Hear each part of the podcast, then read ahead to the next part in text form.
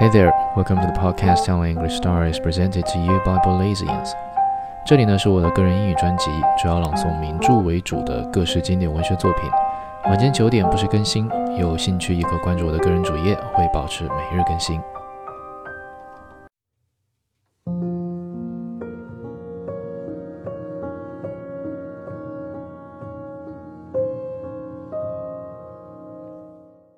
The Moon and Sixpence, Volume 49. I lived at the Hotel de la Fleur, and Mrs. Johnson, the proprietress, had a sad story to tell of lost opportunity. After Strickland's death, certain of his effects were sold by auction in the marketplace at Papeete, and she went to it herself because there was among the truck an American stove she wanted. She paid 27 francs for it.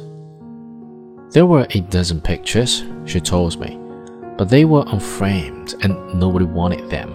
Some of them sold for as much as 10 francs, but mostly they went for 5 or 6. Just think if I had bought them, I should be a rich woman now. But Tiare Johnson would never, under any circumstances, have been rich. She could not keep money. The daughter of a native and an English sea captain settled in Tahiti. When I knew her, she was a woman of fifty, who looked older and of enormous proportions.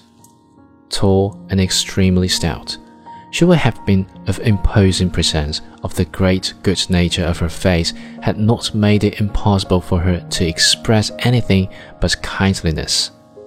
Her arms were like legs of mutton, her breasts like giant cabbages.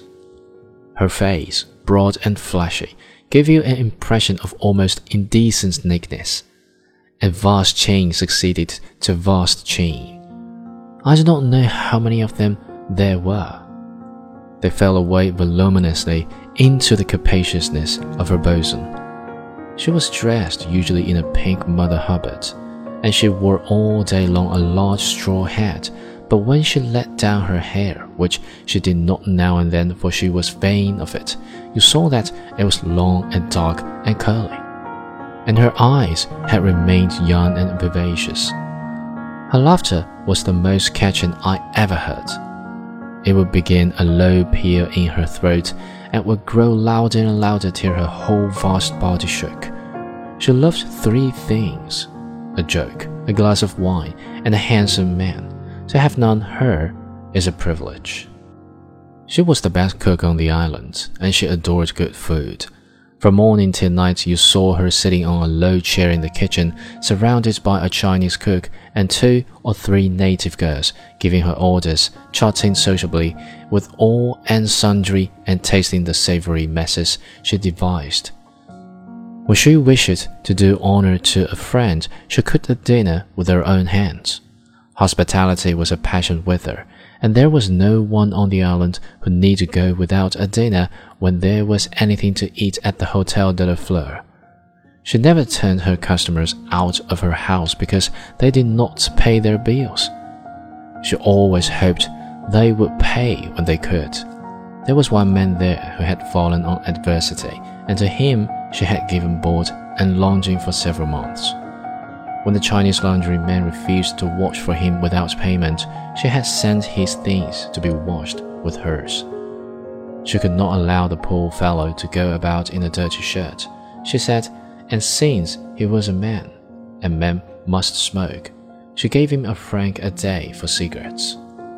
She used him with the same affability as those of her clients who paid their bills once a week. Age and obesity had made her inept for love but she took a keen interest in the military affairs of the young. She looked upon venery as the natural occupation for men and women, and was ever ready with precept and example from her own wide experience. I was not fifteen when my father found that I had a lover, she said. He was third mate on the Tropic Bird, a good looking boy. She sighed a little. They saw a woman always remembers her first lover with affection, but perhaps she does not always remember him. My father was a sensible man. What did he do? I asked it. He thrashed me within an inch of my life, and then he made me marry Captain Johnson.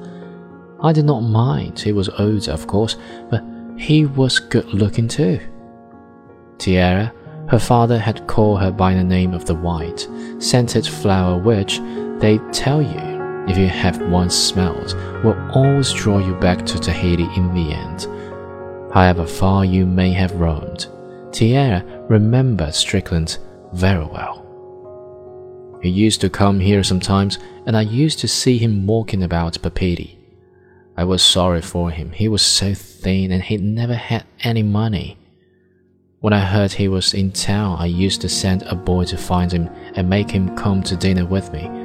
I got him a job once or twice, but he couldn't stick to anything.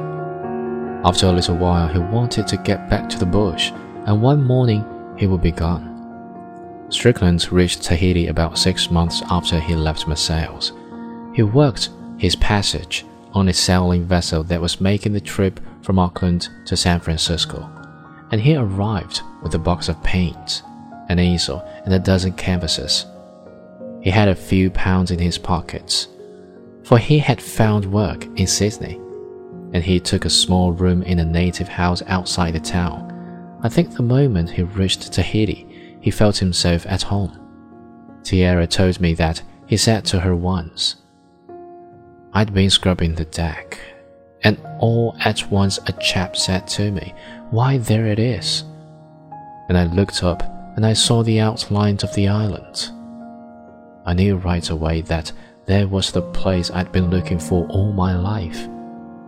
Then we came near, and I seemed to recognize it. Sometimes when I walk about it, all seems familiar. I could swear I've lived here before. Sometimes it takes them like that, said Tiare.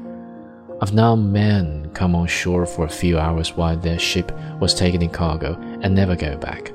And I've known men who came here to be in an office for a year and they cursed the place. And when they went away, they took their dying oath they'd hang themselves before they came back again.